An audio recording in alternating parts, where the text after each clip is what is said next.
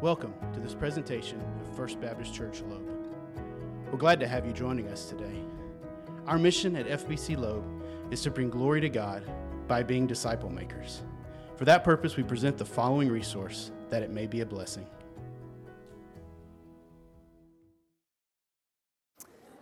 All right, grab a Bible and turn to Luke chapter 20.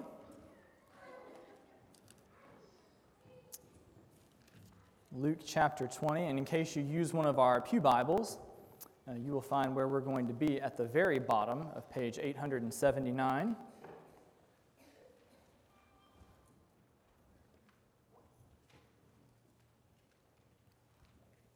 As we've been seeing, Jesus' actions upon arriving in the city of Jerusalem have created major waves, and they have set the stage for a series of confrontations that Jesus is having with the religious leaders in the temple.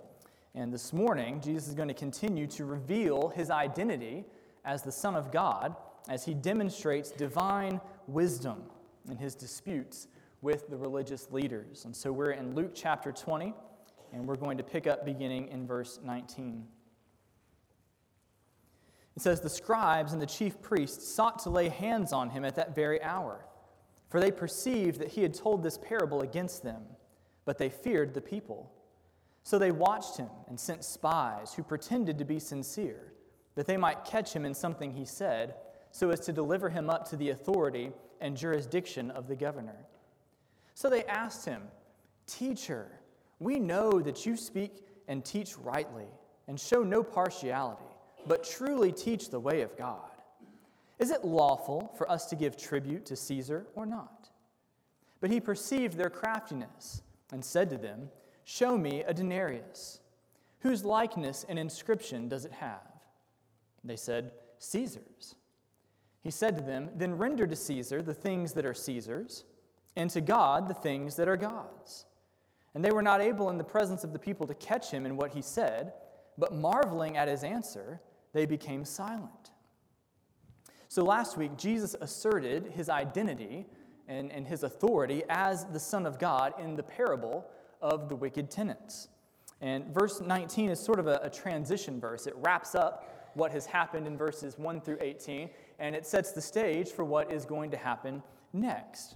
And we see that the, the religious leaders are super angry with Jesus because he, they know that he has implicated them as the wicked tenants in his parable who are going to receive God's judgment. But they also know that they can't do anything about it because the common people are on his side. And so instead, they decide to send in spies, people who pretend to be admirers of Jesus, but who in, in actuality are, are secretly trying to get him to say or do something that, that they can pounce on and use against him. In fact, specifically, Luke tells us that, that they're looking to get him to do something that would allow, him, allow them to turn Jesus over to the Roman governor, who at this point in time is a man named Pontius Pilate. And so you may remember that under Roman rule, the Jews did not have the authority to sentence someone to death. That was reserved for the Roman government alone. And so if the religious leaders want to destroy Jesus, which we've seen they do, then they're ultimately going to have to get him on the wrong side of the Romans. Of course, Jesus has already predicted that eventually he's going to be turned over to the Romans, but at this point, the religious leaders are still trying to find their excuse to do that. And so in verse 21, these, these spies approach Jesus. And you can just hear the over the top flattery that they try to use as they, as they begin. They say, Teacher, we know that you speak and teach rightly and show no partiality, but truly teach the way of God. All right, and then they ask him a question Is it lawful for us to give tribute to Caesar or not? In other words, according to the Old Testament law, is it acceptable for Jews to pay tribute in submission to a pagan king? Now, this is not just any old question. Uh, this is a question that strikes at the very heart of, of Jewish Roman tensions for generations. And in fact, only about 25 years before this, there was a significant rebellion by the Jews over taxation that did not end well. And so, uh, really, this is designed to be a trap. All right, either Jesus is going to answer that the Jews should pay taxes to Caesar, in which case he is going to lose popularity among the common people who will see him more like a tax collector, or he's going to say that Jews shouldn't pay their taxes, which would then give the, the religious leaders an opportunity to hand him over to the Romans as someone who is trying to stir up trouble. Right, either way, the, the, the leaders are pretty sure that they've got Jesus cornered this time. Right? No matter how he answers, he's going to lose. Of course, Jesus sees right through them, and he understands what's going on. And in response, he asks for a denarius to be brought to him. Now, we've said before that a denarius was the daily wage for a common laborer, and we have a picture of one up on uh, the screen. And Jesus asks a question in response. He says, Whose likeness and inscription does it have? And the answer is Caesar's. That is a, a picture of Tiberius Caesar, who was the Roman governor or the Roman emperor uh, at this particular time. Uh, we today put m- pictures on our money as a way of honoring people who have contributed to our society in significant ways. But the Roman emperor put his image on money as a reminder to everyone of who is ultimately in charge. Uh, and you can't, you can't see it on this particular picture, but the inscription on the coin uh, lauds the emperor as the son of the divine Augustus, which is another way of saying the son of God. And of course, there's a, an irony there under the circumstances. But in verse 25, Jesus says, Then render to Caesar the things that are Caesar's, and to God the things that are God's. Right, he says that this money has Caesar's image on it which means that he has uh, authority and, and a rightful claim to it, and so it should be given to him. Right, but on the other hand, Jesus says to render to God the things that are God's. And there's a, a play on words here. Right, from the very beginning of the Bible, we are told that mankind is created in the image of God. Right? We as people bear God's image. And so God has a rightful claim over our whole lives and he calls us to give them to him. And so, to draw this out one step further, we could say that under the supreme authority of God, there, there is a, a place for rightful human authorities that God institutes in order to bring order to society. And so, it is appropriate to submit to them within the limited bounds of their authority, which the New Testament explains in more detail elsewhere. All right, so Jesus has answered this either or question with a both and answer. You don't have to choose between submission to God and submission to human authority. And as the religious leaders hear this in verse 26, Luke tells us that, that marveling at his answer, they became silent. They say, huh, we didn't expect that. We've got to give him credit. That was, that was actually pretty good. And so, after two rounds, the Pharisees last week and now the, the religious leaders this morning, after two rounds, the, the, the score is religious leaders zero and Jesus two. And we'll see what happens in round three as we pick up again, beginning in verse 27. It says, There came to him some Sadducees, those who deny that there is a resurrection.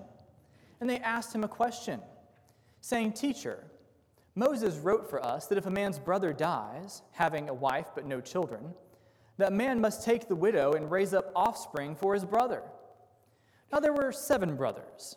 And the first took a wife and died without having children. And the second and the third took her. And likewise, all seven left no children and died.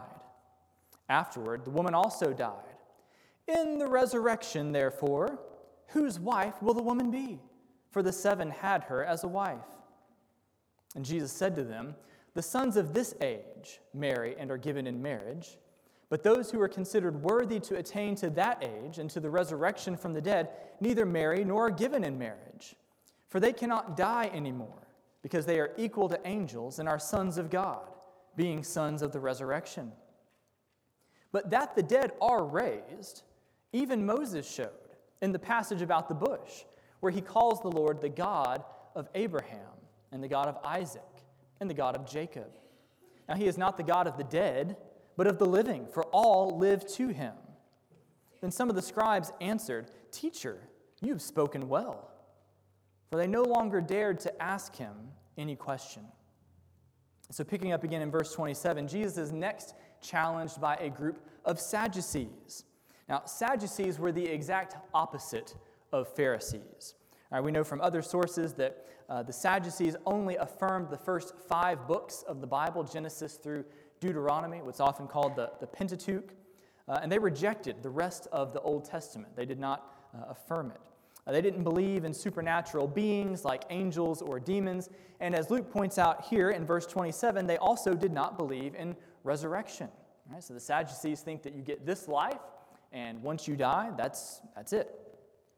So a group of these guys comes up to Jesus, and, and they pose a trick question of their own, based on the Old Testament institution of levirate marriage, where if a man died uh, before having a child, his brother was expected to take his wife and have a child who would legally be considered uh, the, the son of the, of the brother, so that his lineage could continue.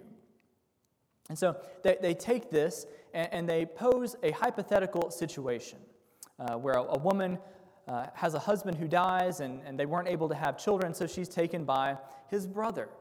But then he dies before they're able to have children. And on and on this goes. There's actually seven brothers. And each brother takes her as his wife, but then dies before they're able to have children.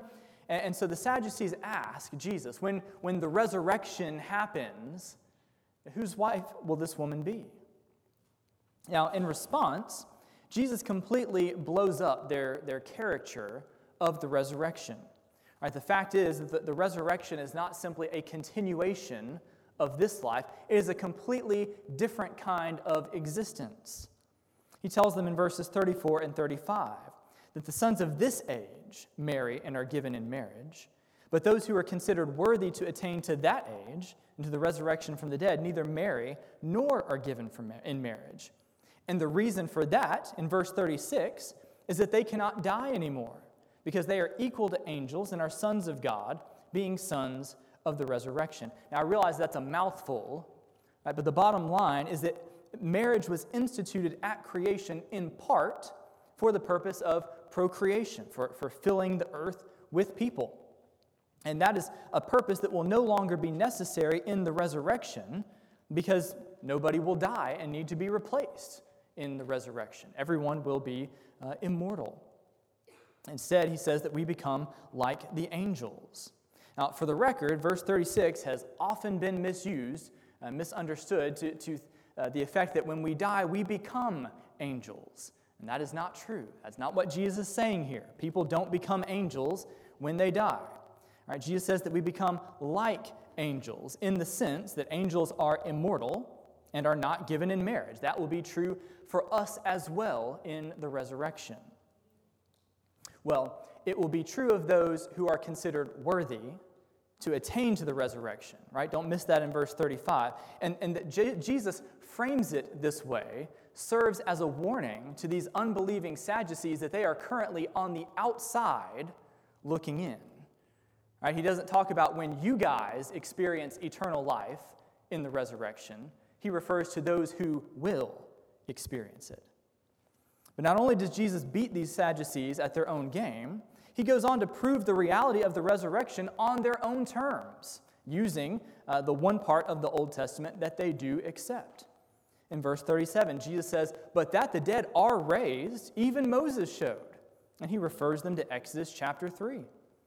Right, when the, the Lord appears to Moses in the burning bush and commissions him to go to Egypt and deliver his people out of slavery, he identifies himself by saying, I am the God of Abraham, the God of Isaac, and the God of Jacob. Now, this is, this is subtle, but he doesn't say that I was the God of Abraham, and then I was the God of Isaac, and then I was the God of Jacob. He says, I am currently the God of Abraham, Isaac, and Jacob. And the implication that Jesus draws from this is that Abraham, Isaac, and Jacob must, in some sense, still be alive. They may be dead physically, but spiritually, they are still alive and waiting for the day of resurrection, which must be true after all. You see it right there in Moses. Now, when some of the scribes hear this, they affirm Jesus' answer. They say, you've, you've spoken well. And in fact, we see in verse 40 that it's gotten to the point now where nobody is willing to ask Jesus any more questions Because every time they do, he just proves himself to be even wiser. Right? This, this strategy of trick questions just keeps on backfiring.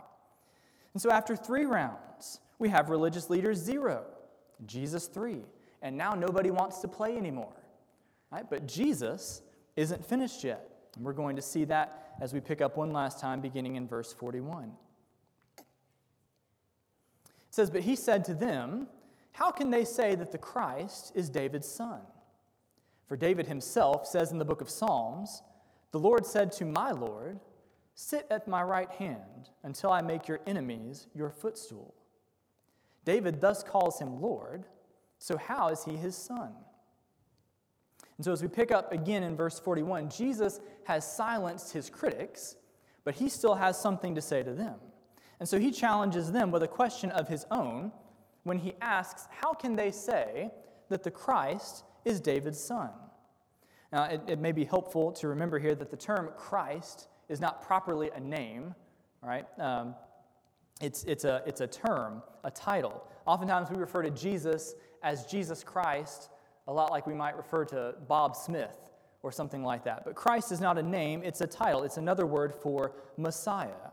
Right? So when we refer to Jesus as Jesus Christ, we're talking about Jesus who is the Messiah. And so the question here is how can people say that the Messiah is David's son? Now, of course, we know that the Messiah is going to be a descendant of David. That's uh, clear in the Old Testament. And we've seen the blind man in, in Jericho even identify Jesus in that way back in chapter 18. But Jesus points out that that stands in a certain tension to what David himself says in Psalm 110, verse 1, where he writes, The Lord said to my Lord, Sit at my right hand until I make your enemies a footstool.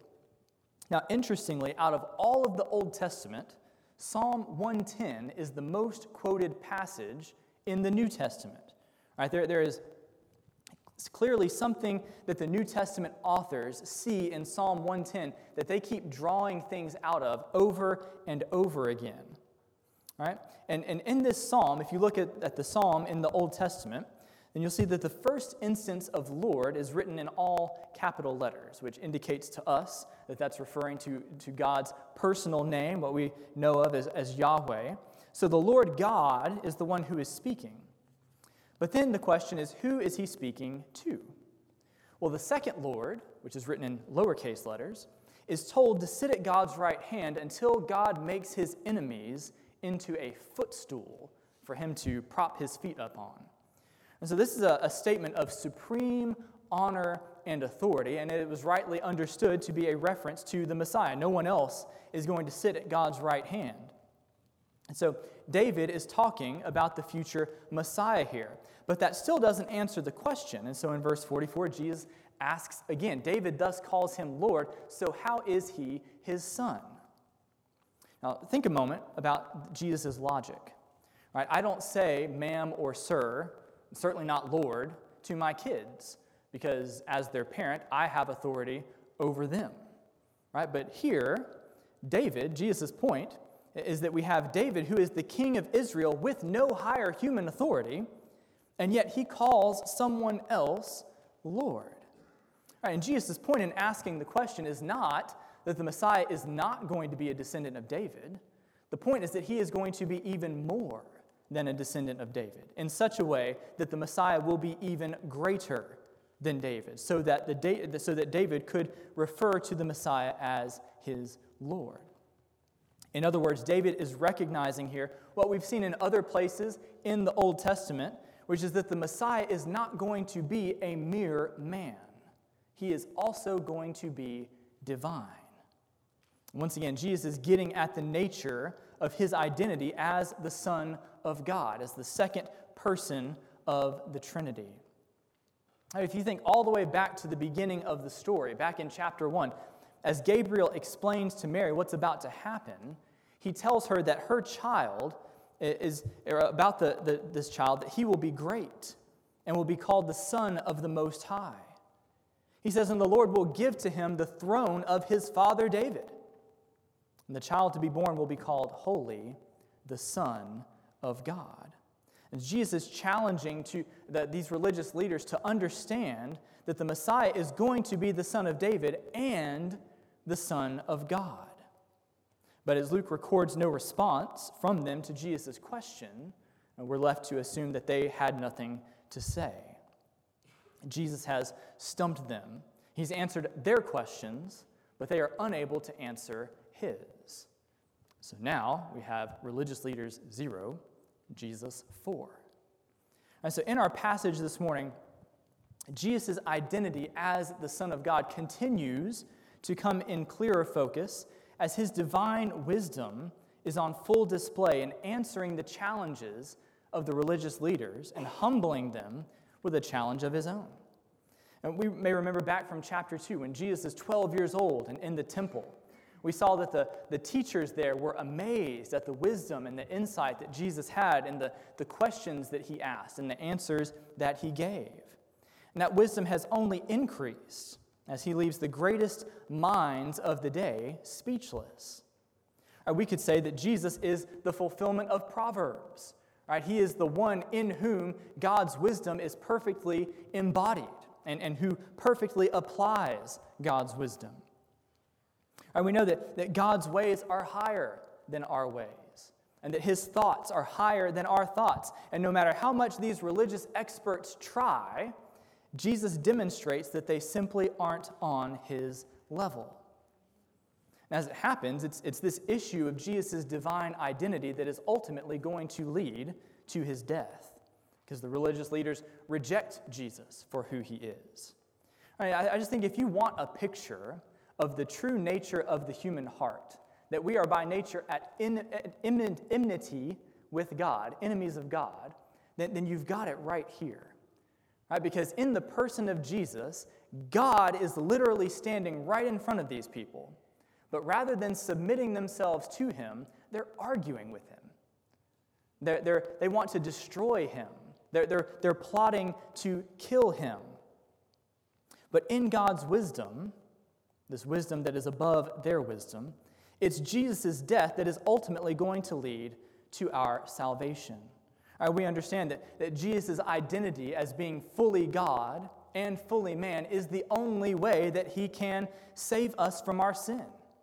Right, on the one hand, Jesus can die in our place as a substitute on the cross only because he is, in fact, fully human, like us. On the other hand, his sacrifice has infinite value only because he is also fully God. And this, this theme of the, the divine wisdom is fully displayed at the cross.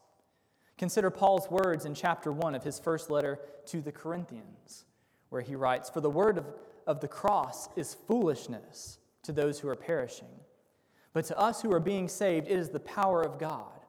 For it is written, I will destroy the wisdom of the wise, and the discernment of the discerning I will thwart. Where is the one who is wise? Where is the scribe?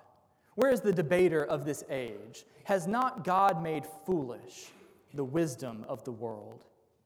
For since in the wisdom of God the world did not know God through wisdom, it pleased God through the foolishness of what we preach to save those who believe.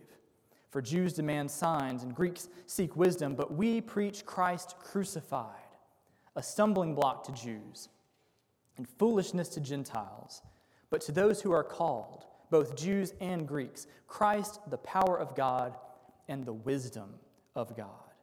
For the foolishness of God is wiser than men, and the weakness of God is stronger than men. Or consider what Paul wrote later to the Colossians about Jesus that in him all the fullness of God was pleased to dwell, and in whom are hidden all the treasures of wisdom and knowledge. Right? Jesus' wisdom reveals his divine identity. And the bottom line is that Jesus can save anyone who is willing to turn from their sin and trust in what he has done to save them through his life, death, and resurrection. And he has given us his word, which is full of wisdom to direct our lives as we follow him in discipleship, as we seek to help others come to know and follow him also. Friends, if you want to know how to live, look to Jesus and obey his commands. Because he is the wisdom of God, and he is willing and even pleased to give us wisdom if we seek it from him. So this morning, may we recognize Jesus for who he is and render to him the faith and obedience that he deserves. Let's pray together.